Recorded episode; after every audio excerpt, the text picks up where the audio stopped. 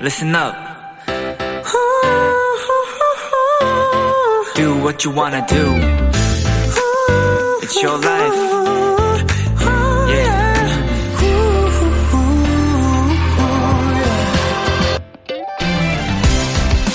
요즘은 과일도 계절의 경계가 많이 사라졌지만 그래도 겨울하면 생각나는 과일 딸기를 빼놓을 수 없죠. 이 딸기도 설향, 매향, 금실, 아리향 등등 여러 품종이 있는데요. 그 중에서 우리나라에서 가장 많이 재배되는 딸기 설향은 이런 뜻을 가지고 있다고 합니다. 눈 속에서 피어나는 향기로운 딸기.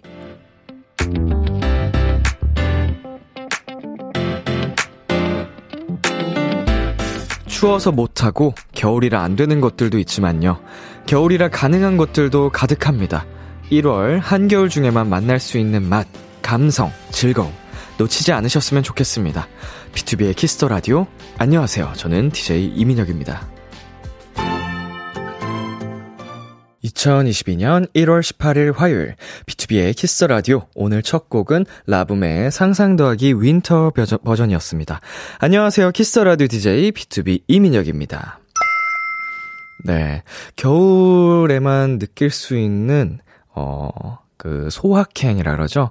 어, 저에게는 그 한겨울에 굉장히 춥잖아요. 근데 이제 집안에 딱 퍽 따뜻한 그 보일러 떼놓고 영화 보는 거. 뭐 딸기나 귤 먹으면서 아, 제철 과일 먹으면서 따뜻하게 그 포근한 그 감정, 포근한 공간. 이 행복이 진짜 큰 것 같아요. 여러분 공감하시죠? 어, 딱 이 시기에 아, 여러분은 해리포터를 보시겠지만 전 반지의 제왕을 보거든요. 갑자기 어제 했던 얘기가 생각이 나가지고. 하지만 겨울에는 Love Actually지. 예, 얘기가 잠깐 샜죠. 네, 김규리님. 맛도 있는데 이름도 너무 예쁘네요. 설향. 어, 규리씨 이름이 더 예뻐요. 자, 9278님. 9278님, 와, 따, 방금 딸기 먹고 있었는데, 제철이 다가와서인지, 역시 딸기가 점점 더 맛있어지는 것 같아요. 음, 딸기는 진짜 언제 먹어도 맛있어요. 근데, 아무래도, 예, 겨울에 먹는 게 좀 더 맛있긴 하죠? 기분 탓일 수도 있고, 아무래도 제철이니까 더, 어, 친환경적으로 어, 재배가 돼서 그런 것 같기도 합니다. 네, B2B의 키스터 라디오 청취자 여러분들의 사연을 기다립니다. 람디에게 전하고 싶은 이야기 보내주세요. 문자 샵 #8910 장문 100원, 단문 50원. 인터넷 콩, 모바일 콩, my K는 무료고요. 어플 콩에서는 보이는 라디오로 저의 모습을 보실 수 있습니다. 잠시 후엔 여러분의 모든 고민들을 연애 고민들을 나누는 시간이죠. 한층 가까워진 Hello 멜로의 훈이 찐이, N.Flying 차훈 씨, AB6IX 우진 씨와 함께 합니다. 많이 기대해 주시고요. 광고 듣고 올게요. Thank you.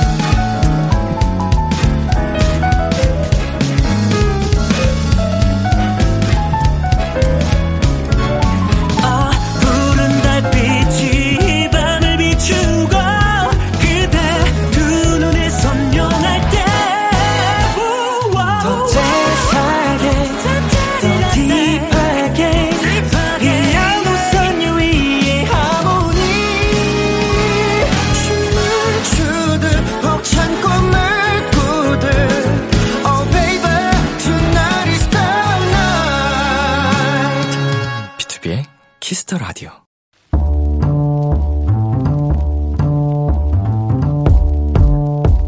간식이 필요하세요? 한턱 쏠 일이 있으신가요? 기분은 여러분이 내세요. 결제는 저 람디가 하겠습니다. 람디페이. 9115님. 람디, 제 친구가 2주 만에 차였어요. 근데 그 이유가 뭔지 아세요? 아무리 생각해도 남친 차에서 실수로 방귀를 뀌어서 그런 것 같대요. 친구가 너무 울어서 달래는 줬는데, 아니, 이게 진짜 이별 사유가 되나요? 어쨌든 람디, 충격에 빠진 제 친구에게 응원의 뽕씩 부탁드릴게요. 내 친구 KJY, 그런 남자라면 잘 헤어졌어. 뿡뿡! 힘내라, 힘! 뿡! 뿡! 근데 9115님, 이거 지금 위로 사연 맞는 거죠? 친구 제대로 달래주신 거 맞는 거죠? 어, 어쨌든 이게 이별 사유가 되냐고 물어보셨는데, 세상에 다양한 사람들이 있고, 또 그만큼 다양한 이별 사유가 있는 법인데, 어, 어쨌든 커플 문제는 당사자들에게 넘기고, 전 결제하러 갈게요. 치킨, 람디페이 결제합니다. KJY님, 힘내세요. 모모랜드의 뿜뿜. 자, 람디페이. 오늘은 이별로 충격에 빠진 친구를 응원하고 싶다는 9115님께 람디페이로 치킨 결제해드렸습니다. 네. 어, 정말로 이별의 이유가 방귀 때문이었다면요. 어, 어떻게 해서도 결국은 헤어질 인연이 아니었을까요? 예, 더 좋은 인연이 나타나실 겁니다. 친구분, KJY님. 예, 너무 속상해 하지 마시고 차라리 잘 됐습니다. 너무 그, 방귀 때문에 헤어진 거면, 굉장히 뭔가 어리다는 생각이 드는 게, 어릴 나이에는 진짜 애 방귀 꼈대요 뭐 이러고 놀릴 수 있는데, 초등학생끼리 뭐 그럴 수 있거든요. 어리니까. 근데 뭐 생리용상으로 뭐 그렇게, 참, 내가 좋아하는, 사랑하는 사람이 방귀 뀌면 너무 사랑스러울 것 같은데. 같이 방구 껴줘야지, 센스 없기는. 자, 조하나님께, 아니, 뿜뿜. 노래 선곡 실한가요? 저도 깜짝 놀랐잖아요. 아, 마지막에 뿡뿡으로 했었어야 되는데, 아, 이게 노래가 나올 줄 모르고. 자, 미님, M2, 미님께서, 아니, 모두가 한 마음으로 놀리고 있잖아요. 에이, 놀리다뇨, 위로. 위로하는데, 우리가 이렇게 같이 처지고 무거워지면 위로가 안 되잖아요. 그냥 위트 있게 위트 있게. 자, 최예원님. 아니, 미안해요. 웃으면 안 되는데, 연구하다가 저도 모르게 뿜어버렸어요. 예, 원래 이렇게 수, 슬픈 일, 어, 우울한 일 있을 때는 더 유쾌하게 하는 것도 좋은 방법입니다, 여러분. 자, 이정원님. 각박하네요. 그런 일로 헤어지다니. 아, 각박하다는 표현 왜 이렇게 웃기냐. 정신 차려, 이 각박한 세상 속에서. 네. K2465님, 친구분, 잘 헤어졌어요. 맞습니다. 예, 어차피 결국은 헤어질 인연이었던 것 같습니다. 어, 정말 좋은 인연 만나길 응원할게요. 자, 람디페이. 저 람디가 여러분 대신 결제를 해드리는 시간입니다. 저희가 사연에 맞는 맞춤 선물을 대신 보내드릴게요. 참여하고 싶은 분들은 KBS 쿨 FM, B2B의 키스터 라디오 홈페이지 람디페이 코너 게시판 또는 단문 50원, 장문 100원이 드는 문자 샵 #8910으로 말머리 람디페이 달아서 보내주세요. 여러분의 사연 만나볼까요?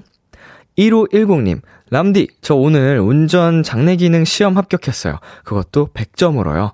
친구들이 다 한 번에 못 붙었다고 해서 걱정했는데 100점으로 붙어서 기분 너무 좋네요. 아이고, 축하드립니다. 어, 요새 운전 면허, 그, 더 어려워졌다고 들었었거든요. 그런데 이렇게 또 100점으로 단번에 합격을 하셨다니까 정말 축하드리고, 어, 운동신경이, 어, 또 그리고 공간 지각, 지각 능력이 훌륭하신 것 같아요. 어, 보통 그렇다고 하더라고요.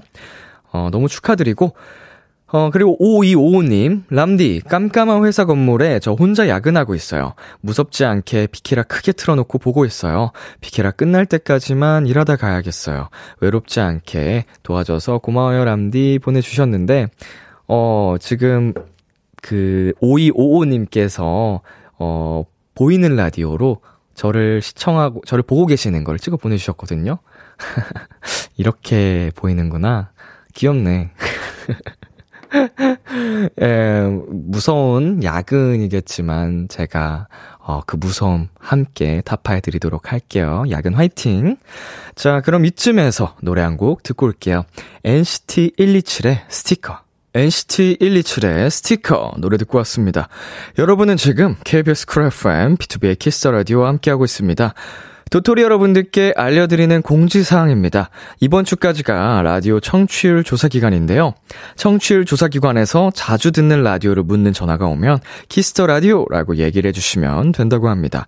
이 기간 동안은 02로 시작되는 유선 전화 잘 받아주시고요. 주변에 KBS Cool FM Kiss the Radio 홍보 많이 부탁드립니다. 혹시 관련 전화 받으신 분들 후기 사연도 보내주세요. 그리고 비키라를 더 많은 분들께 알리고 홍보하기 위해서 준비한 이벤트, 비키라 30일 challenge. 오늘 23일차 미션 Hello 멜로의 사연 보내기입니다. 연애 고민 사연뿐만 아니라 솔로들을 더 외롭게 만들 커플들의 달달한 멜로 사연, 연애 성공담, 연애를 쉬고 쉬고 있다면 훈이진이에게 듣고 싶은 심쿵 사연을 남겨주셔도 됩니다. 요일 코너 화요일 헬로멜로 게시판에 남겨주셔도 됩니다. 추첨을 통해 선물 가나슈 쇼콜라 케이크 드릴게요. 네. 6746님께, 람디, 친구 생일인데 왜 제가 더 신나죠? 흥이 안 가셔서 집 와서 혼자 와인 한 잔 더 아는 중이에요. 소리 지르지 말고 박수 쳐! 어, 정말 친구분을 많이 사랑하시는 것 같습니다. 네. 약간 친구분이랑 같이 계시다가 함께 한잔 하다가 지금 헤어지고 집에 오셨는데 어, 그 흥이 가라앉지 않, 않아서 더 한잔 하시고 계시는군요. 예. 소리 찔러지 말고 박수! 생일 축하드립니다, 친구분. 자, 6372님. 아이들을 수업하다 보면 큰 소리를 자주 내니까 목이 아픈데, 큰 소리를 목 안 아프게 내는 꿀팁 좀 전수해주세요, 람디. 어떻게 해도 사실은 크게 소리를 내면 목은 상할 수밖에 없어요. 그렇지만, 예, 올바른 발성으로 낼 수 있다면 그 상하는 정도를 막을 수 있겠죠. 예, 이거는 뭐 제가 지금 여기서 어떻게 설명을 드리는 것보다, 어, 발성법 이게 되게 많이 나와 있으니까 한번 찾아보시면 좋을 것 같아요. 또 강의하기에 꼭 올바른 발성이, 네, 더 전달력도 좋고, 우리 6372님 성대도 더 보호할 수 있을 겁니다.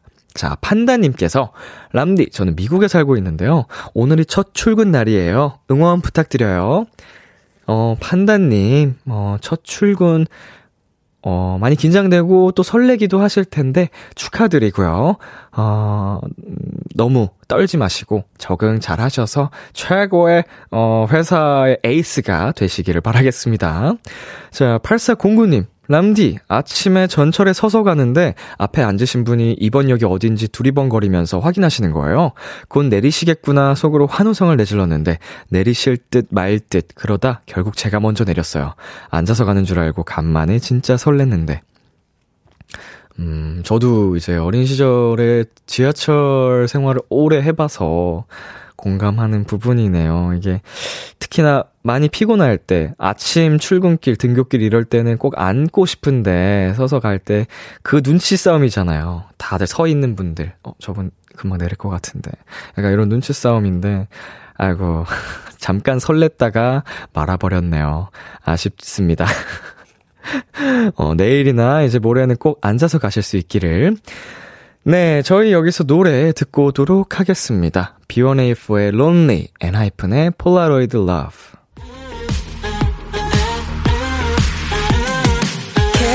KBS Kiss the Radio DJ 민혁 달콤한 목소리를 월요일부터 일요일까지 BTOB의 Kiss the Radio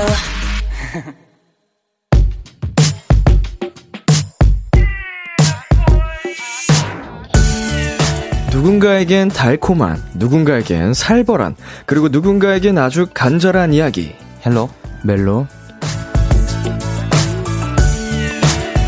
화요일엔 훈이 지니, 엔플라잉 훈씨, AB6IX 우진씨, 어서오세요. 안녕하세요. 네, 청취자 여러분께 인사.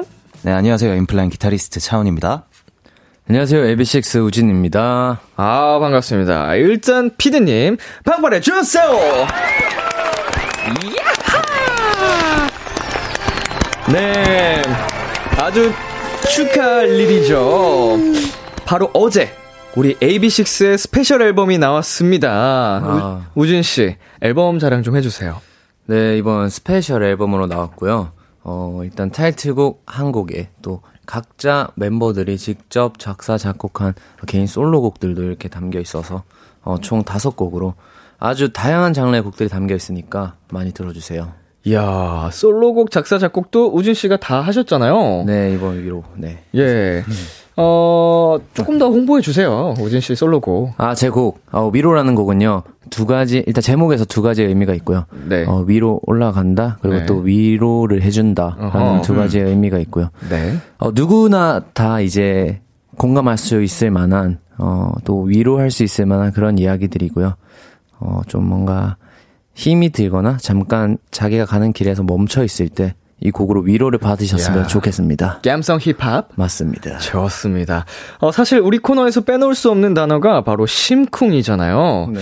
어, 우진 씨가 생각하시기에 가장 심쿵하는 가사가 있다면요? 어, 마지막 랩 구절인데요. 네. 어, 약간 뭔가 정말 심쿵 이렇게 할 만한 게 아니라 정말 가사를 들었을 때 어, 누구나 공감이 돼서 뭔가 심쿵할 수 있을 만한 어, 그런 가사인 것 같아요. 어, 실례가 안 된다면 한번 네. 잠깐만 제가 가사 약간 헷갈려서 자, 가볍게 그러면 들려드리겠습니다. 네. 하루하루를 지내기보다는 버텨야 한다는 거울 속 다짐이 싫어서 몇 번이고 되리는 말 세상은 절대 혼자가 아니라는 건 병만을 마주한 채로 울곤 했지 아마 너도 그랬겠지 나도 그 기분 잘 알아 너와 늘 같은 날이었지 오. 약간 이거 듣는 사람한테 네. 혼자가 아니다. 네, 네, 나도 나도 그랬고. 너와 똑같은 날들이 있었다 이러면서 공감해주는 가사입니다 진짜 딱 드, 들으면 위로가 될 것 같은 어. 훅 들어오는 가사네요. 감사합니다 자, 많이들 여러분 들어주시고요. 자, 우리 훈이 씨도 지난 한 주간 있었던 일 중에 뭐든 자랑하고 싶은 거 있으면 해주세요. 어, 저희가 방팔의 폭죽 다 드리도록 하겠습니다. 아유, 감사합니다. 예. 저희가 네. 이제 저희도 2월 달에 이제 콘서트를 하게 되어서 오. 이제 열심히 연습을 하고 있습니다. 이야! 2월 달에요? 네. 어, 얼마 안 남았네요? 얼마 안 남아서 이제 저 지금도 합주하고 온 거고 오. 저희도 이제 이번에 진짜 멋있게 무대를 진짜 꾸며보자. 약간 아. 이런 마음으로 진짜 재밌게 재밌게 합주하고 있습니다. 다 함께 머리를 모아서 콘서트 뭐 아이디어도 내고 기획도 하고 네네. 합주 연습 열심히 하고 맞아요. 어, 밴드 또 콘서트는 그 사운드가 진짜 기가 막히잖아요. 아, 기대가 너무 되는데, 어, 여러분 많이 어, 기대해 주시고요. 자, 저희는 여러분의 사연 조금 만나보도록 하겠습니다. 송이님께서 AB6 1, 2, 3 많이 들어주세요. 흐흐. 보내주셨습니다.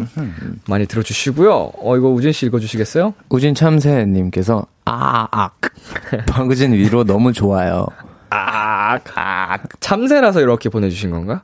아, 그건 까마귀인가? 참새요?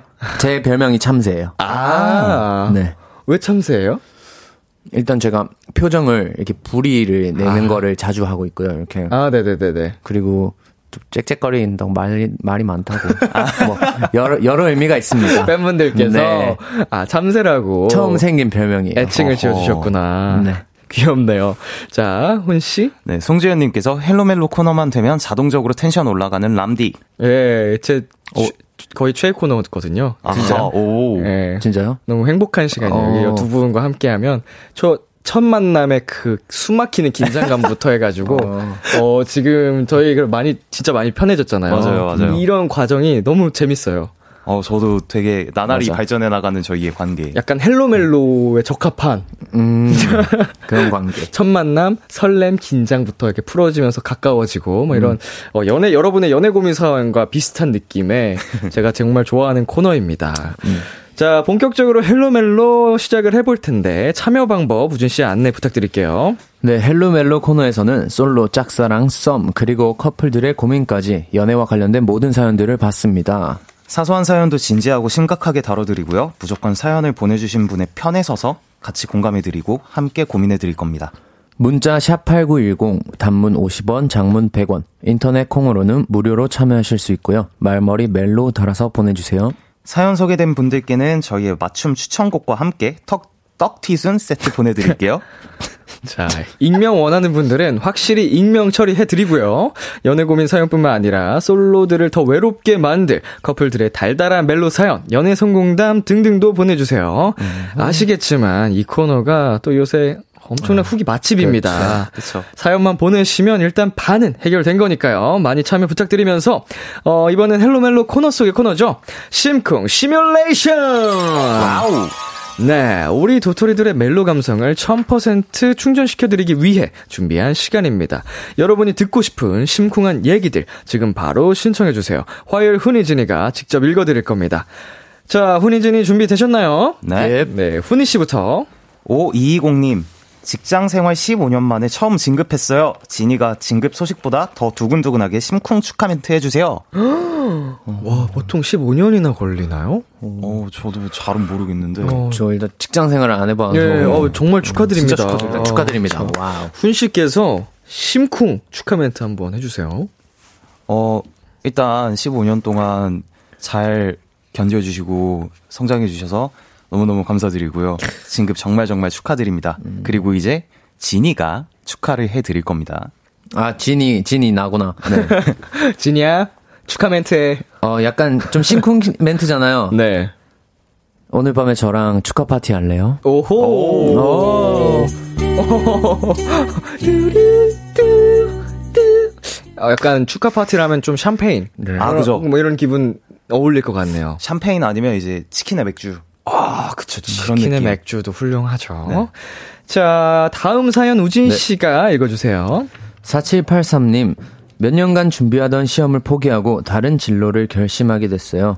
20대 후반이 어린 나이는 아니라 조금은 걱정이 되는데요. 새로운 시작, 훈이 오빠의 따뜻한 응원을 받고 싶어요.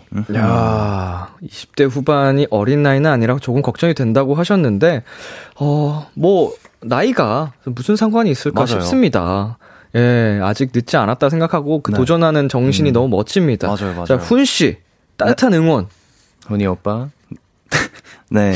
지금 몇 년간 준비하시던 것을 포기하고 다른 진로를 결정하실 만큼 그 진로가 정말 뚜렷하고 그 목표가 뚜렷하신 게 일단 너무 멋있으시고, 어, 지금 하던 대로 열심히 하시면 분명히 좋은 결과 있을 거고, 무조건 해내실 수 있을 겁니다. 파이팅! 파이팅! 이흐. 지니, 아, 저도요? 짧게 한마디 해볼까요? 어, 뭐든 포기하지만 않으면 안 되는 건 없습니다. 포, 포기하지 마십시오. 실패는 포기했기 때문에 나오는 거죠. 오, 아유. 성공할 때까지 하면 실패하는 게 아니잖아요. 그쵸, 그쵸. 좋았어요. 아, 멋있었다. 아, 감사합니다. 어, 아, 감사합니다. 멋있어, 아, 감사합니다. 아, 감사합니다. 어, 자, 0038님께서 서로 존댓말을 쓰는 사이에서 자연스럽게 나오는 반존대가 되게 설렌다고 하잖아요. 혼이준이가 설레는 반존대 한마디씩 해주면 완전 심쿵할 것 같은데 해주면 안 될까? 와. 자, 어, 반존대가 되게 저는 어렵다고 저도요. 생각하는데. 네. 약간 이렇게 하는 건가? 야, 밥 먹었어요? 이건, 이건가? 어, 설레? 설레. 어, 설레. 맞아, 정답이에요. 이거예요? 예, 예. 어, 그런 걸 막 해, 이렇게 뭔가 그 기준이 없잖아요. 그쵸. 뭔가 뭐가 정답인지를 모르겠어요. 반존대. 어, 한번 해보실래요? 약간 근데 저도 항상 반존대를 부탁을 받으면 약간 뇌정지가 조금 돼가지고 항상 뭐, 아, 뭐 진지 잡섰냐 뭐 이런 거 하고 아, 진지 잡섰냐? 이거는 뭐야? 어, 설레, 설레, 설레요. 어, 네, 좀, 좀 그런 느낌이더라고요. 우리 0038님한테 진지 잡섰냐고. 존댓말을 하다가 반말로 하는 게 약간 심쿵 포인트인가요? 아, 정답은 없습니다. 아, 뭐, 우진 씨랑 훈 씨가 해주면 그게 설레는 거죠. 아, 아하. 네. 야, 밥 먹었어요. 나 제일 설렜어. 아, 진짜? 자, 0038님 설레셨죠? 네. 진지 많이 잡수시기를 바라겠고요. 저희 노래, 노래 한 곡 듣고 올게요. AB6IX의 위로. AB6IX의 위로 듣고 왔습니다. 어, 보라님께서 우진이 위로 듣고 위로 얻었어. 고마워. 라고 보내주셨고요. 송주연님께서 와, 노래 좋네요. 라고 보내주셨습니다. 어, 이것도 읽어볼까요? 네, 체리 참새얌 님께서 우진이 덕에 위로받고 울고 웃고 행복해? 뭐지 이거? 뭐지 이거? 마지막 물음표가 이렇게 있는 거 맞나요? 물음표가 심지어 두 개 있어요. 물음표가 두 개예요. 하나면 실수라고 볼 것도 같은데 어. 두 개니까. 우진이 덕에 위로받고 울고 웃고 행복해? 아, 이런 느낌이구나. 어호 이모티콘 표시가 물음표로 나오는 거라고 아, 합니다. 행복하다고 아, 하시는 거구나. 아. 감사합니다. 아, 오해할 뻔했네요. 아, 그러게요. 예. 자 이거 훈 씨가 읽어주세요. 네, 그리고 차민하님께서 반존대의 정답. 누나, 밥 먹었어요? 왜 안 먹었어? 변형. 누나 진지 잡섰어? 이걸 변형해서 한 거구나. 예. 저 개인적으로 궁금한 게 있습니다. 뭐죠? 같이 들었잖아요. 네. 어땠는지가 듣고 싶어요. 위로. 네. 아니 일단은 톤이 뭐 네. 알고는 있었지만 너무 좋아가지고 아, 그래요? 어 너무 멋지다. 그리고 약간 좀 더 감성적으로 할 때는 네. 살짝 더 부드러운 호흡 섞인 소리 음. 그리고 약간 더 때려 박는 랩할 때 그 갭이 느껴져서 어. 너무 좋았고 그리고 사실 솔로곡이라는 게 혼자 끌어가야 되니까 네. 자칫하면 조금 처지는 느낌이 들 수도 있잖아요. 네. 어, 전혀 그래서 너무 감성적이고 맞아, 맞아. 어, 노래 좋다는 생각을 계속 들었습니다. 감사합니다. 어 멋있다. 아, 아리스트. 어, 감사합니다. 예. 그리고 저는 항상 이렇게 매주 화요일마다 이렇게 이야기를 하고 하는데 음, 네. 그렇게 듣던 목소리랑 또 너무 다른 매력이 있고 그리고 인스트에서 그 악기들이 다 네. 사운드가 너무 좋아가지고 어. 어, 딱 이렇게 밤에 편하게 듣기 좋은 노래인 것 같아요. 어, 그 색소폰 소리가 샘플이에요? 아니면은 연주 세션을 받은 거예요? 그거 작곡가 형께서 하실 텐데 아마 연주는 아닐 거예요. 아, 어, 소리가 너무 좋아가지고. 네, 네. 그게 또 감성을 극대화하는 맞아요, 맞아요. 아까 잠시 얘기를 나눴는데 네. 어 바에서 딱 듣는 감성적인 느낌이 들었습니다. 어, 맞아요. 자 위로 여러분 위로 들으면서 많이 위로 받고 위로 올라가시길 바라겠습니다. 자 헬로멜로 본격적으로 여러분의 사연 만나볼 텐데요. 첫 번째 사연 우진 씨가 소개해 주세요. 네, 익명님의 사연입니다. 제 남자친구는 반려견과 함께 살고 있어요. 이름은 마루고요. 3살 된 말티즈입니다. 얼마나 애교도 많고 귀엽고 사랑스러운지 몰라요. 데이트할 때도 늘 마루와 함께하는 편이고요. 그래서 제 SNS는 제 사진보다 마루의 사진들이 더 많고요. 네. 그런데 최근에 우연히 알게 된 충격적인 사실이 있는데 글쎄 마루의 이름은 남친의 전 여친이 지어준 거였다는 겁니다. 세상에. 그리고 심지어 그 마루는 그 전 여친의 별명이었다는 것도 알게 됐어요. 진짜 충격받아서 그날 잠이 안 왔고요. 그리고 그날 이후로 남친이 마루를 마루야 사랑스럽게 부를 때마다 너무 화가 나고 마루가 미워요. 과거는 과거일 뿐이라지만 이런 제가 너무 이상한 건가요? 갑자기 마루 이름을 바꾸자고 하면 너무 이상하겠죠? 앞으로 남친에게 또 마루에게 어떻게 대해야 할지 도움 좀 주세요. 아, 헬로멜로 첫 번째 고민. 남친의 반려견 이름이 전 여친의 별명이었다는 걸 알게 됐다는 익명님의 사연이었습니다. 청취자 여러분도 이분의 사연 함께 고민해 주시고요. 어, 두 분은 반려묘, 반려견의 이름을 어떻게 지으셨나요? 어, 일단 제 반려묘인 로망이는 저희 누나가 지었습니다. 어, 원래 누나 집에 있던 아이를 제가 데려오게 된 거라서, 음, 음. 네, 그래서 누나가 그 모음과 자음을 맞춘다고. 네, 로망이라고 지었습니다. 저- 전 동생이 지었어요. 초코 아. 꼬미인데요. 보통은 이제 본인 혹은 가족분들 중에서 이렇게 많이 지어주죠. 네, 네. 저도 이제 하모 강아지를 키웠을 때 저의 사촌이 친척이 이름을 지어줬었거든요. 자, 이 사연을 보면 솔직히 사연자분 입장에서는 충분히 기분이 나쁠 수 있는데 만약 두 분이 남자친구의 입장이다. 여친이 이 사실을 알았다면 뭐라고 얘기를 해주실 것 같아요? 진짜 이거 한 top 3 안에 드는 애매한 사연인 예. 것 같아요. 어려운 사연. 네. 이게 뭐 사실은 전 여친이 줬던 뭐 물건이다. 뭐 이런 거는 처리해 버릴 수 있지만 생명체잖아요. 반려견이고 평생을 책임져야 되는데 이름을 바꿀 수도 없고. 없죠. 세 살이 됐으면. 어, 알아들을 수가 없잖아요. 하루 맞죠, 아침에. 맞죠. 굉장히 곤란한데요. 여러분 함께 사연 보내주시고 저희는 잠시 광고 듣고 올게요. 다 비켜라 비켜라 비켜라 비켜라 yeah. 다 비켜라 비켜라 비켜라 비켜라 yeah. 비켜라 BTOB의 Kiss the Radio. 네, 아 정말 어려운 사연인데요. 우리 정한나님께서 헐 마루야 개명하자. 라고 보내주셨는데, 마음 같아서는 진짜 네. 개명을 한다면 좋겠지만, 사람이 아니다 보니까, 맞아요, 맞아요. 이제 세 살이라서 이름을 바꾸면 못 알아들을 거잖아요. 되게 혼란스러워 할 것 같아요. 네, 그래서 이것도 굉장히 곤란할 것 같고, 어, 이거 읽어주시겠어요? 네, 송주현님께서 근데 남친님은 그런 거 굳이 신경 안 쓰실 것 같아서 남친 강아지 이름이 너무 그렇다면은 강아지를 조금씩 덜 보는 것도 괜찮을 것 같아요. 아.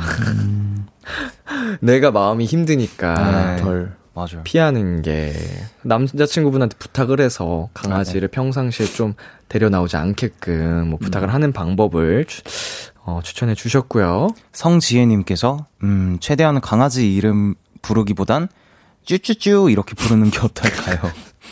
쭈쭈쭈. 쭈쭈쭈쭈. 예, 아이고.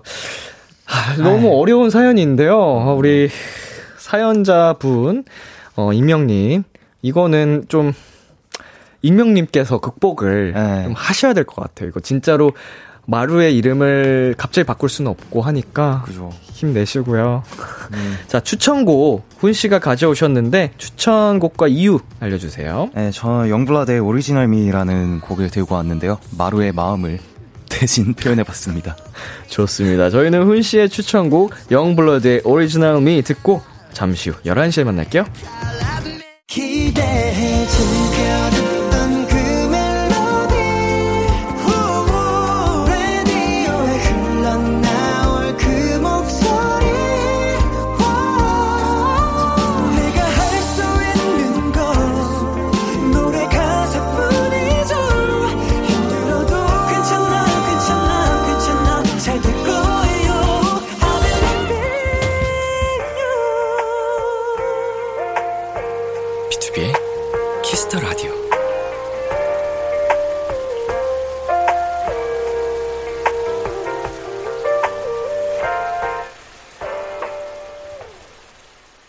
KBS 쿨 FM, B2B의 키스터 라디오 2부가 시작됐습니다. 저와 함께하고 있는 분들 누구시죠? 엠플라잉의 차훈, AB6 우진입니다. 헬로멜로 여러분의 고민 사연을 받고 있고요. 또 훈이진이의 목소리로 듣고 싶은 달달한 멘트, 심쿵 사연도 함께 받습니다. 훈씨, 어디로 보내면 되죠? 문자 샵 8910, 단문 50원, 장문 100원, 인터넷 콩, 모바일 콩, my K는 무료입니다. 말머리 멜로 혹은 말머리 심쿵 달아서 보내주시면 되고요. 사연 소개된 분들께는 떡티순 세트 보내드릴게요. 5467님, 엄마에게 문자 왔어요. 딸, 주말에 백화점 가자. 야, 저는 엄마가 백화점 가자고 할 때가 제일 심쿵해요. 이런 사연을 보내주셨는데, 우리 이걸로 사연 한번 받아보겠습니다. 엄마가 하는 말 중에 가장 심쿵했던 얘기들 보내주세요. 어, 저 같은 경우에는 옛날에 성적표 가져오라고 할 때. 아하. 심쿵. 예, 진짜 그, 하, 찢어버리고 싶었던 그 성적표, 숨기고 싶은데 꼭 성적표 왜 안 가져오니 약간 이 얘기가 진짜 심쿵했던 기억이 나네요. 공감하시나요? 성적표요? 아니, 저는 공감을 좀 안 되는 게 어. 기대조차 안 하셨기 때문에 아, 들고 오란 소리도 못 들어봤어요. 어, 어, 되게 의외의 이유가 나와가지고 네. 그랬기 때문에. 네. 자, 훈이진이의 마음까지 사로잡은 엄마의 심쿵 멘트 보내주신 분들께 핫초코 쿠폰 바로 보내드릴게요. 문자샵 #8910 단문 50원, 장문 100원, 인터넷 콩, 모바일 콩, my K는 무료입니다. 광고. B2B의 키스터 라디오 헬로 멜로 엠플라잉 훈씨, AB6 우진 씨와 함께하고 있습니다. 광고 전에 엄마의 심쿵 멘트를 보내달라고 했는데요. 하나씩 소개해볼까요? 자, 김다영님께서 너 또 뭐 샀니? 음, 어허. 이건 이미 알고서 어. 물어보신 거죠. 그죠, 야, 그죠. 약하다. 어. 약하다고 하십니다. 네. 자, 우진 씨. 윤현정님께서 딸, 엄마가 육회해놨다. 어, 이건 진짜 심쿵한다. 예, 정말 좋아하는 분이라면. 예. 음, 음. 어, 육회 먹고 싶다. 심쿵.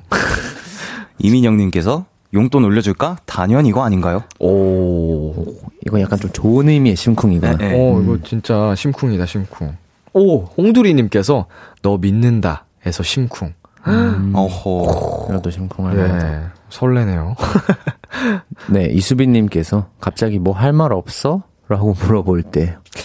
아, 약간 공감된다. 예. 네. 이거 다 진짜 부모님의 시선으로 다 알면서. 맞아요, 맞아요. 아니면 약간 하시는 거잖아요. 좀 이렇게 유도신문.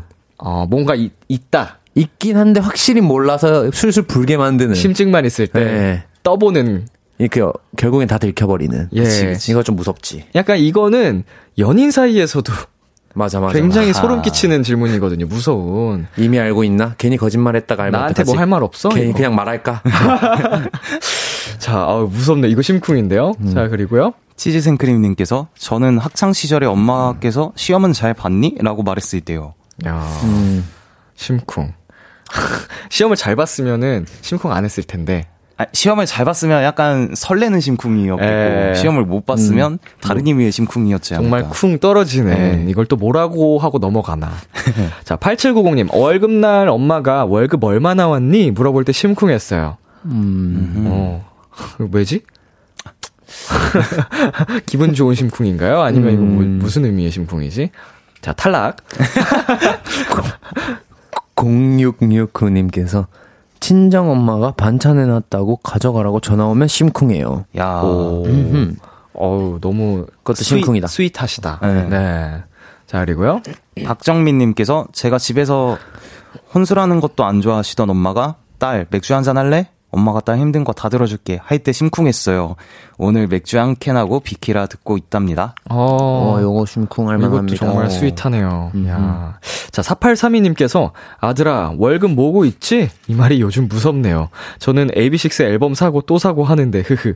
우후. 이거는 아주 좋습니다. 오, 어, 남, 남편이신가 봐요. 오, 아주 좋아요. 예. 전혀 무서워하지 마세요. 심쿵. 두려워하지 말라. 자, 그리고요. 네, 2975님께서 갖고 싶은 거 있어서 하루 종일 징징거렸는데 계좌로 돈 보내주시면서 사고 싶은 거 사라고 했을 때 심쿵했어요. 오. 야 어, 요거. 심쿵이지. 이것도 심쿵하네요. 크. 자, 그리고요. 김향아님께서 향아야가 아니라 김향아 성까지 붙여서 부르실 때 나 뭐 잘못했지? 돌아보게 돼요. 음, 이게 맞긴 해요. 어허. 원래 그러니까 평상시에는 네, 성을 네. 안 붙이고 부르셨었으면 맞아요. 어, 원래 이름, 이름과 성을 같이 불렀으면 모르는데 네. 약간, 그쵸. 약간 네. 그 느낌 아니에요? 항상 어머니께서 훈아 하다가 자운 이러면 뭔가. 맞아요. 뭔가 어. 뭐 나 잘못했나? 어, 약간 딱 그런 느낌. 괜히 더 느끼는 찔림 같은 게 있을 수 있죠. 음. 자, 김혜선님께서 엄마가 병원 다녀왔다고 전화 올 때 나이가 많으시니까 심쿵해요. 아, 어, 맞아요. 이거 좀 심쿵합니다. 심쿵하네요. 예. 자, 김유희님께서 요즘 만나는 남자친구 없니? 시집 안 가니? 할 때 심쿵. 엄마 남자친구 만나는 거 안 좋아했잖아. 아, 이제는 보내야겠다. 내 딸 이제 좀집 갔으면 좋겠다라고 생각이 드시나 봅니다. 음. 예. 자, 그리고요. 전승아님께서 엄마가 울었니? 하셨을 때 어떻게 알았지? 했네요. 어, 엄마들은, 부모님들은 다 아셔요. 예. 다 아십니다. 네. 예. 자, 그리고 6657님, 성적표 어딨니? 이거요. 심장 땅까지 뚝. 어, 그렇죠. 저도 얘기했었던 네, 네. 공감 사연이네요. 자, 그리고. 네, K9901님. 왜인지 모르게 부재 중 다섯 개 찍혀 있을 때. 아 엄마한테 이거 또 공감돼요. 많아야 보통 한 두 통? 두 번? 네. 네. 부모님한테는. 진짜 많아야 두세 통 해보고 이제 기다리시는데. 예. 오, 다섯 여섯 통 있으면, oh my god. 도대체 무슨 일이지? 하고서. 오, 이것도 심쿵한데요? 네. 자, 우리 두 분의 마음을 심쿵하게 만든 멘트, 뭐가 있을까요? 아, 이번 이 주제는 네. 너무 공감할 만한 이야기들이 많아서 맞아요. 네. 고르기가 좀 어렵네요. 너무 공감되는 게 많아서. 어, 그죠? 저는 아까 그 위에 그 약간 좀 느낌이 비슷한 제 생각과 느낌이 비슷한 이수빈 님의 갑자기 뭐 할 말 없어라고 물어볼 때 음흠. 제가 이 유도. 신문에 좀 많이 당한 편입니다. 어, 왠지 잘못한 건 있으니까 물어보았을 테고 이걸 알고 물어본 걸까? 느낌으로 물어본 걸까? 괜히 거짓말했다가 두 배로 혼날 텐데 이거 그대로 말하기에 만약에 몰랐다면 어떡하지? 맞지, 괜히 내 맞지. 입으로 말할 것 같은데 이, 이런 느낌 어. 공감이 됩니다. 박우진, 일단 씻고 나와. 어, 그 말이 무서웠습니다. 일단 잘못을 해서 들어갔을 때 아무 말도 하지 않고 일단 씻고 와. 그 씻으면서 30분을 한 5, 5만 5천 가지, 진짜 5천 5만 가지를 생각한 야, 그 순간. 무섭죠. 그죠 그죠. 자, 우리 훈 씨는요? 저는 약간 두 가지 의미에서 심쿵인 것 같아서 홍두리님의 너 네. 믿는다. 야, 이게 되게 부모님이 격려를 해주시고 넌 잘해낼 수 있을 거야. 우리 어. 우리 아들 믿어. 뭐 약간 이런 의미로도 심쿵일 것 같고 뭔가 잘못했을 때 너 믿는다. 음. 라고 하시면은 그것도 약간 찔려서 약간 심쿵일 것 어, 같아요. 그렇네요. 이것도 좀 네. 다르게 생각하면, 어, 그렇게도 심쿵이 될 만한 멘트입니다. 네. 자, 우리 홍두리님과, 홍두리님과 이수비님께 핫초코 쿠폰 보내드릴게요. 와우. 자, Hello Mello 두 번째 사연, 훈 씨가 소개해주세요. 네, 8453님의 사연입니다. 주변 친구들이 항상 저한테 했던 말이 있어요. 너 남친 생기면 우리한테 꼭 검사받아. 그래, 저번처럼 당하지 말고 꼭 사귀기 전에 보여줘. 네, 사실 제가 좀 둔하고 눈치가 없어요. 전 남친이 양다리 걸치는 것도 모르다가 친구가 알려줘서 끝났고 전전 남친한테는 돈 빌려주고 못 받았고 그래서 친구들이 유독 제 남친의 안테나를 곤두세우는 편인데요. 제가 진짜 오랜만에 연애를 시작하게 됐어요. 이번엔 진짜 괜찮은 사람이라 정말 자신 있게 친구들에게 소개시켜 줬는데 친구들 표정이 뭔가 아리송했습니다. 역시나 남친이 먼저 일어나자마자 친구들이 그러더라고요. 야, 네 남친 뭔가 쎄해. 진짜 미안한데 저 사람은 진짜 아니야. 네. 물론 친구들의 얘기가 맞을 수도 있겠죠. 아, 여, 여자였어가지고. 그치만 그렇다고 바로 헤어지기는 또 그렇잖아요. 근데 제 촉이 이번에도 틀렸나 또 자신이 없고 모르겠어요. 저 어떻게 해야 할까요? 어, 헬로멜로 두 번째 사연. 만나는 남자친구가 별로라는 친구들의 평가 때문에 고민에 빠진 8453님의 사연이었습니다. 청취자 여러분도 도움이 될 만한 조언 보내주세요. 어, 두 분은 이런 경험 있나요?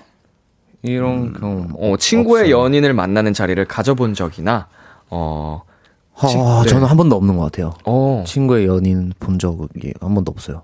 어, 훈 씨는요? 저도 뭐 집 밖에 나가지 않는 사람이라. 아, 근데 이거 너무 아쉬운데? 아, 이거 여자. 내 친구 여잔 줄 몰랐어요. 아, 이거, 제 약간 그, 앞으로, 이쭉 해온, 어, 제 그거에 좀 금이 가는, 그 전통이 약간 금이 가는 그런 게 아닌가 아쉽습니다. 네 남친 뭔가 쎄 한 번만 해볼, 해볼까요? 아, 야, 네 남친 뭔가 쎄해.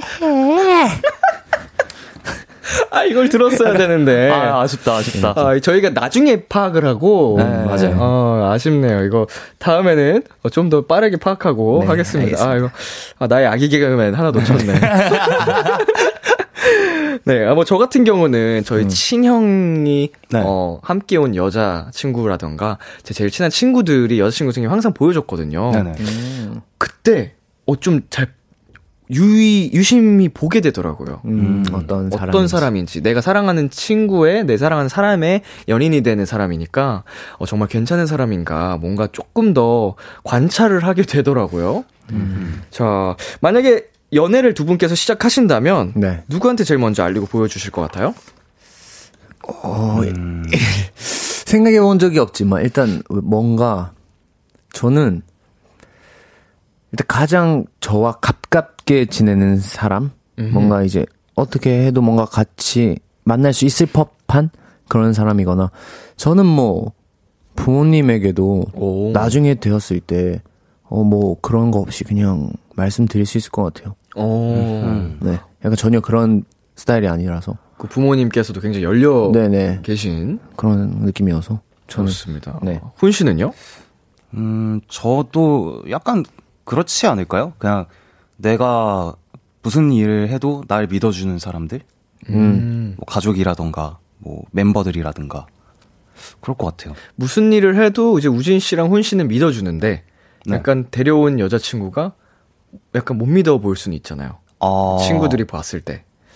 그런 경우에는 이제 두 분은 어떻게 하실 것 같아요? 이제 정말 믿고 보여줬는데, 야, 아. 너 여자친구 새로 생겼는데, 아, 좀 쎄한데? 좀 아닌 것 같은데 하면은 친구들 말에 귀를 기울이실 것 같은가요? 어, 저라면, 네. 사실, 어, 귀를 안 기울이진 않겠지만, 어느 정도 참고만 하겠지만, 그 음. 친구들의 선택에 의해 제 의사가 이렇게 결정되진 않을 것 같아요. 음. 전제 의사대로, 제가 판단해서. 네. 저도 그게 중요하죠. 예. 네. 약간 제가 제가 선택한 거 니까 그냥 후회를 해도 그냥 음. 제 선택을 밀고 나갈 것 같아요. 책임은 이제 스스로가 또 네, 지면 네. 되니까, 그 남들이 얘기해 준 이야기는 네. 어느 정도는 뭐 참고하되 에, 에, 결국 에. 스스로의 판단에 맡기겠다 라고 하셨습니다. 자, K6569님께서 친구들 세멀리에신가 하셨는데 이게 쎄하다라고 해서 그렇게 부르는 건가요? 그런가? 어, 이거 와인 그거 소믈리에랑 아, 예, 맞아요. 합친 거죠. 세멀리에 약간 그런 거 잘 보는, 약간 어. 그런 사람을. 친구들 잘 보는 약간 쎄함의 전문가분들. 어, 사람을 잘 보는 사람들을 세멀리에라고 하시나? 자, 처음 듣는 단어인데. 자, 그리고요. 이민영님께서 정말 좋아하면 친구들 이야기 듣지 말고 그냥 만나세요. 정말 좋아하면 솔직히 무슨 말을 해도 안 들리는 법. 직접 겪어봐야 놓을 수 있게 되니까요. 음. 때론 아픔도 경험이 되어 도움이 될 때가 있어요. 일단 직접 겪는 걸 추천해요. 예, 맞아요. 네. 그리고 약간 이제 친구들이 그렇게 이야기한 관점, 도대체 뭐 때문에 그랬는지를 네. 좀 물어봐서 음. 그런 부분이 앞으로 연애하면서도 느껴지는지 정도만 좀 맞아요. 생각을 하고 네. 그 외에는 원래 본인이 느낀 그대로 사랑하고 연애하면 되지 않을까 생각이 맞아요. 듭니다. 자 그리고요. 네. K6569님께서 소수가 아니라 다수라면 조금 더 잘 들어보고 생각해 보시는 것도 추천드려요. 네. 뭐 이것도 어느 정도는 음흠. 공감이 되는 이야기인데 지금 뭐 그래봤자 두 명에 대한 두 명의 이야기잖아요. 그렇죠. 음. 네. 자 그리고 김지은님 뭐가 쎄한지 먼저 물어보고 면밀히 관찰합시다. 그렇죠. 친구들의 말을 들을 거라면 네. 정말 뭐가 쎄한지 그냥 아 쎄해 하면 이게 뭐 뭐가 이렇게 갑자기 뭐 씌인 것도 아니고. 그렇죠. 세멀리에. 어, 딱 정확하게 도대체 뭐. 때문인지. 음. 자 그리고요.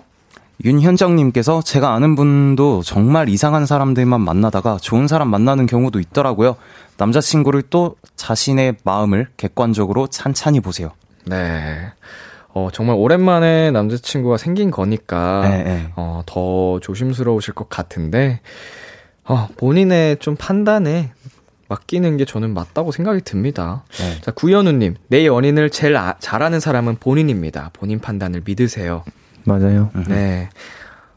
뭐, 정말 친구들의 이야기가 그냥 좀, 어, 잘못된 순간의 판단으로 그렇게 한 얘기였으면 좋겠고, 네. 혹여나, 어, 정말로 좀 쎄한, 쎄한 느낌이 맞았다고 하더라도, 우리 8453님께서 그냥 경험이라 생각하시고 잘 넘기셨으면 좋겠습니다. 네. 예, 예쁜 연애 하셨으면 좋겠고요. 예. 자, 이 사연에 우진 씨가 추천곡을 가져오셨다고 하는데, 어떤 곡을 가져오셨죠? 네, 너무 이것저것 어떻게 해야 되나, 이 얘기 들어야 되나 말아야 되나 고민이 많으신 것 같아서 그냥 이 노래 들으면서 또 곡과도 좀 지금 잘 어울리는 것 같아서 편안하게 들으시라고 아이유 선배님의 드라마 가져왔습니다. 네, 오늘 사연 보내주신 8453님께 우진 씨의 추천곡 아이유의 드라마 전해드립니다. 아이유의 드라마 듣고 왔습니다. KBS 쿨 FM, B2B의 키스터 라디오, 헬로 멜로우, 엠플라잉 훈 씨, AB6 우진 씨와 함께하고 있습니다. 마지막 사연 제가 소개해드릴게요. 서용주님의 사연입니다. 저는 고1 딸아이의 엄마예요. 아침마다 차로 딸 아이를 지하철까지 데려다 주고 있는데요. 얼마 전 갑자기 이런 얘기를 하는 겁니다. 엄마, 나 남친 생겼어. 생각지도 못했던 얘기에 저는 너무 놀라서 그냥 입에서 나오는 대로 질문을 쏟아냈어요. 뭐?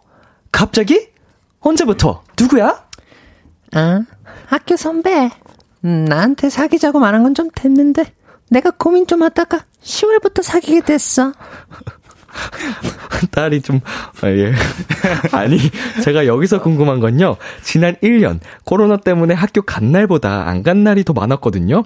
근데 어떻게 선배를 알고 남친을 사귈 수가 있죠? 마음 같아선 더 캐묻고 싶었지만, 아이가 뭔가 귀찮아하는 것 같아서 더 묻지 않고 아이를 내려주고 집에 왔는데요. 엄마 마음이 다 이렇겠죠? 조금 마음이 불안합니다. 사실, 딸아이가 중1 때 첫 남자친구가 있었거든요. 그땐 신기하고 귀여워서 축하도 해주고 잘 지내보라고 했는데 이젠 그때보다 공부에 더 전념해야 하는 때이기도 하고 또 아이와 숙녀의 사이에 있는 것 같아 걱정이 되네요. 연애 중인 딸 아이에게 저는 어떤 얘기를 해주면 좋을까요? 헬로멜로 마지막 사연은요, 연애 중인 고1 딸아이가 고민이라는 서용주님의 사연이었습니다. 청취자 여러분들도 도움이 될 만한 조언 보내주세요. 네, 진짜 어머니께서 딸을 걱정하는 마음으로 보내주셨습니다. 네. 어, 일단 이 사연을 보고 어떤 생각이 먼저 들었나요? 어, 일단 어머니께서 따님을 걱정하시는 그 마음은 너무나도 이해하고 또 제가 어머니가 되어본 적은 없지만 부모의 입장이 되어본 적은 없지만 그래도 약간 사랑하는 만큼 어, 본인의 따님을 좀 약간 믿어주시고 하시는 음. 것도 좋지 않을까라는 생각이 음. 좀 들었어요. 네, 우진 씨는요? 사실 어 요즘에 뭐라고 해야 되지? 뭐 저희 때라고 하긴 좀 그렇지만 그래도 네. 어, 예. 제 제가 여기서 제일 어리지만 그래도 저 때까지만 해도 이제 막 중학교 됐을 때 이제 막 핸드폰 막 생기고 음, 네. 막 그랬는데 요즘은 초등학생들도 폰 핸드폰 다 있고 네. 그래서 좀 빠르잖아요 뭔가 네, 네, 네. 이제 시대가 변하면서 그래서 이제 뭔가 고1이라고 해도 그렇게 이제 어린 나이가 막 음. 아니라고 생각이 들어요. 그래서 본인도 이제 어, 뭐 주의할 것 다 알고 뭐 알 것 다 알 것 같아서 본인으로서 걱정을 해주는 정도는 어, 너무 좋지만 또 그렇다고 이렇게 좀 막 가둬놓을 필요는 또 없다는 음. 걱정은 좋지만 그래서 잘 할 거예요 알아서 음. 네 그렇게 생각합니다 네. 지금 사연 속 따님의 나이가 고1, 이제 고2가 되는 거죠. 자, 남자친구가 선배 오빠면 최소 올해 고3이 되는 거고요. 어, 이제 정말 고3이 되면 조금 공부에 집중을 해야 될 시기는 맞는 것 같고, 사귄 지는 벌써 4개월이 된 것 같습니다. 음, 그리고 사연에서 가장 다행인 점은 중1 때나 지금이나 따님이 엄마한테 연애한다, 남친 생겼다, 이렇게 솔직하게 얘기를 하고 있다는 게, 어, 진짜 포인트인 것 같거든요. 네, 네. 그렇죠 어, 오히려 숨기지 않고, 네. 솔직하게 어머니께 얘기를 하고, 맞아 어, 그러고 나서 본인의 행동을, 어, 이제 공부도 하고 책임을 질 수 있게 한다면, 음. 네. 부모님께서 그렇게 큰 걱정을 하지 않으셔도 되지 않을까. 음, 맞아요. 이 몰래 하는 게 아니라 네. 말함으로써 좀 걱정을 좀덜 시켜드리려고 하는 네. 것 같아요. 그리고 공부요. 할 사람은 어떻게 해서든 다 알아서 합니다. 맞아요. 예. 뭐 연애하면서도 다 잘 하고요. 그렇죠. 안할 사람은 뭐 연애 안 해도 공부 안 하고요. 예. 음. 정답입니다. 그게 네. 정말 정답이에요. 예. 이거는 사실은 연애랑 별개로 할 사람은 또 다들 기가 막히게 하더라고요. 맞아요. 맞아요. 자, 우리 이시원 님께서 고등학교는 전체 등교라 많이 만났을 거예요. 라고 보내 주셨는데, 어, 또 이게 좀 코로나 시국에도 바- 달랐었나 봅니다. 네, 네.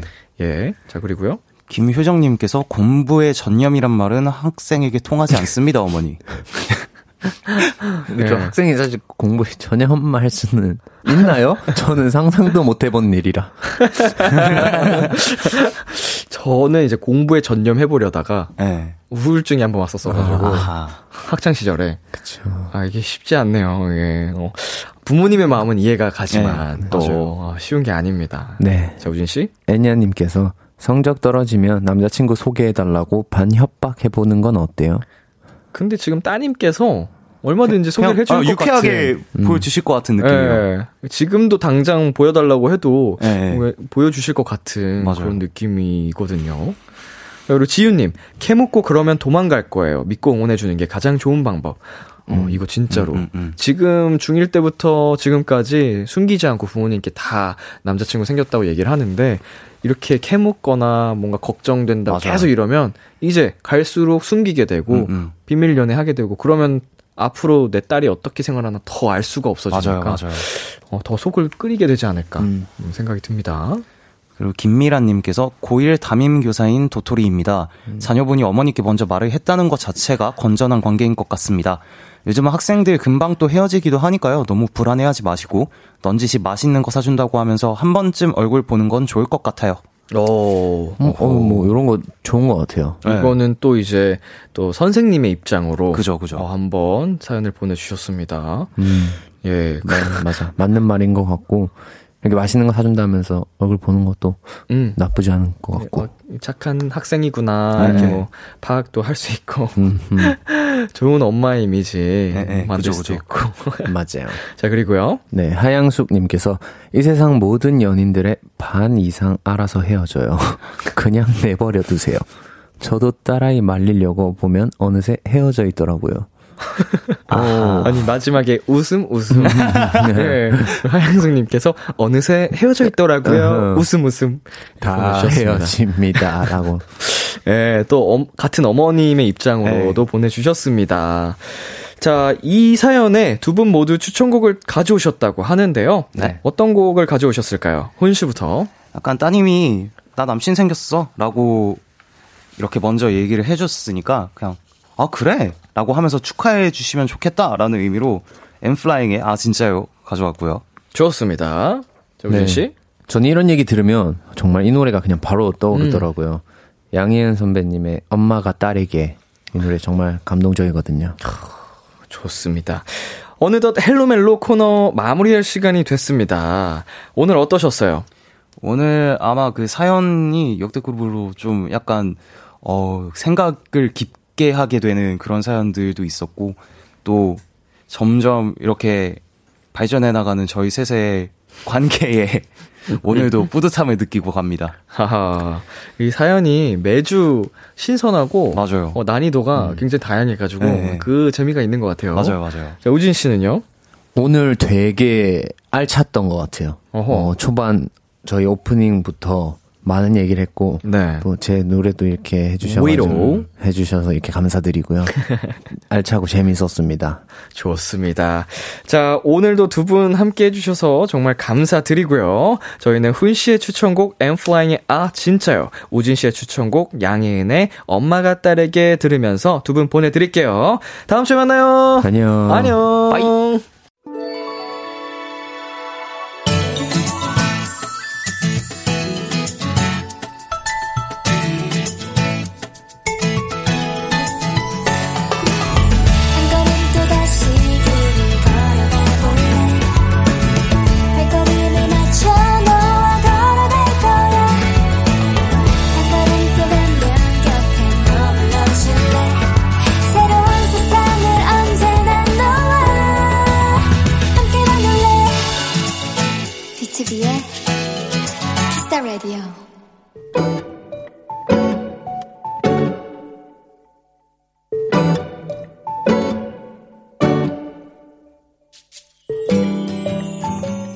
얼마 전 태어난 내 사랑. 드디어 조카의 이름이 정해졌다. 그 사랑스런 이름은 바로바로 바로 임지호다. 사실 지호가 지호가 되기까지 수많은 이름 후보들이 있었다. 고모인 나는 물론이고 우리 엄마, 아빠, 그리고 사돈 어른들까지 각자 의견을 내고 또 각자의 지인들에게도 물어보고 투표를 했지만 결국 조카의 엄마, 아빠, 오빠네 부부가 최종적으로 선택한 이름은 지한, 지호, 수호, 이림, 시진, 정현, 로이, 로아가 아닌 지호였다. 그런데 참 신기한 건 이름이 정해진 다음 조카의 얼굴은 그냥 지호가 되었다. 태어날 때부터, 아니, 엄마 뱃속에서부터 원래 지호였던 것처럼.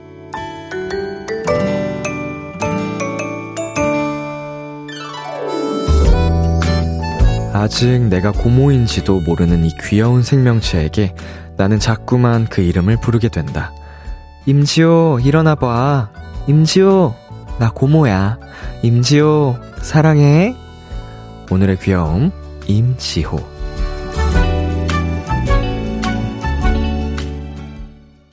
윤종신의 Oh My Baby 듣고 왔습니다. 오늘의 귀여움, 오늘은 청취자 임정은 님이 발견한 귀여움, 조카 임지호였습니다. 어, 오늘은 오늘의 귀여움이 아니고 오늘의 치명적인 귀여움이네요.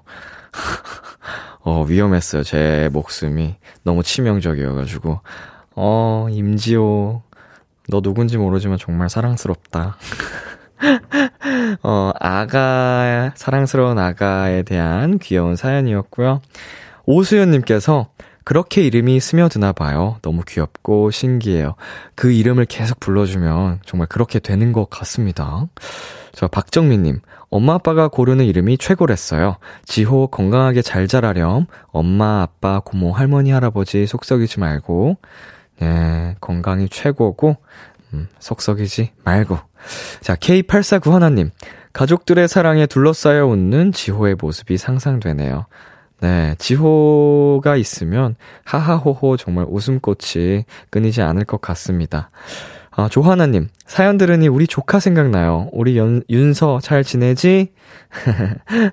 어, 조카. 저도 우리 조카가 생각이 나네요. 진짜 애교쟁인데. 자, 유가영님. 저도 얼마 전 100일 사진을 찍은 조카가 생각나요. 소연아, 이모가 엄청 엄청 사랑해. 사랑이 넘치는 비키라네, 오늘.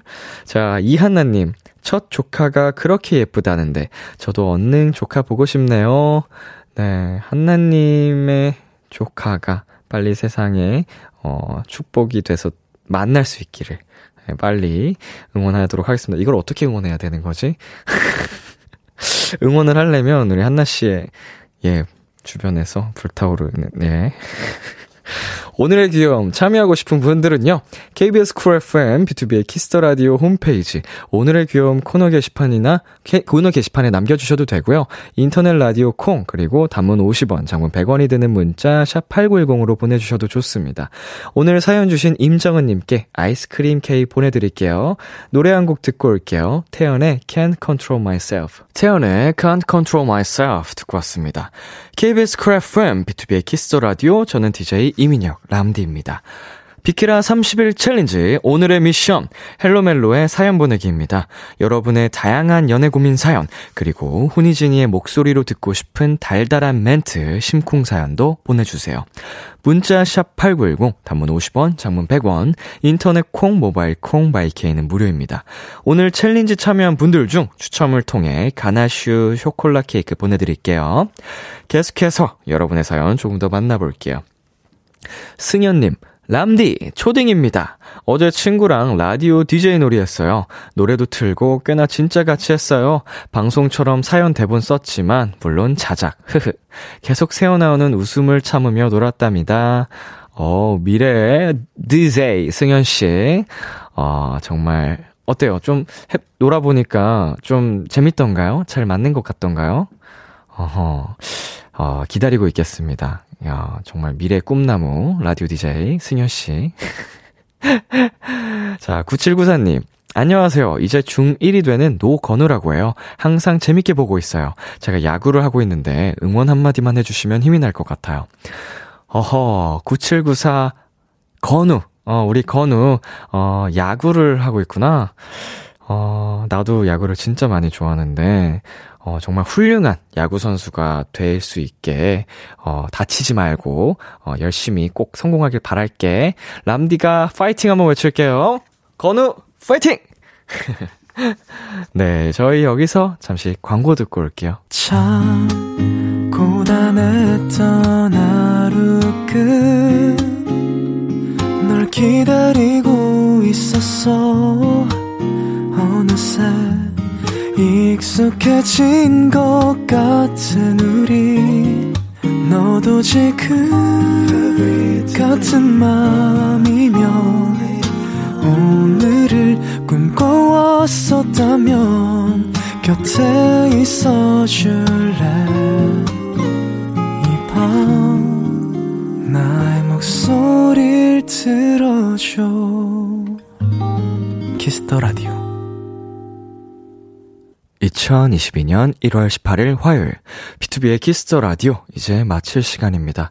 어, 오늘 Hello Mello 코너에서 훈 씨, 우진 씨와 함께 해봤는데요. 어, 가끔 이렇게 오늘처럼 저희가 해결을 못 해드리는 사연들도 도착하지만 그래도 그런 거 있잖아요. 뭐 꼭 해결을 바라지 않아도 누군가가 들어주는 것만으로도 고민이 좀 해결이 되는 도움이 될 수 있다는 거. 예, 저희가 그렇게라도 도움을 드릴 테니까 사연 많이 많이 보내주세요. 자, 그리고 비키라 30일 챌린지 당첨자 명단은 방송이 끝난 뒤 KBS 쿨 FM, B2B의 키스터 라디오 홈페이지 선곡표 방에서 확인하실 수 있습니다. 참여해주신 분들 모두 감사드립니다. 오늘 끝곡 호피폴라의 그거면 돼요 준비했고요. 지금까지 B2B의 키스터 라디오 저는 DJ 이민혁이었습니다. 오늘도 여러분 덕분에 행복했고요. 우리 내일도 행복해요.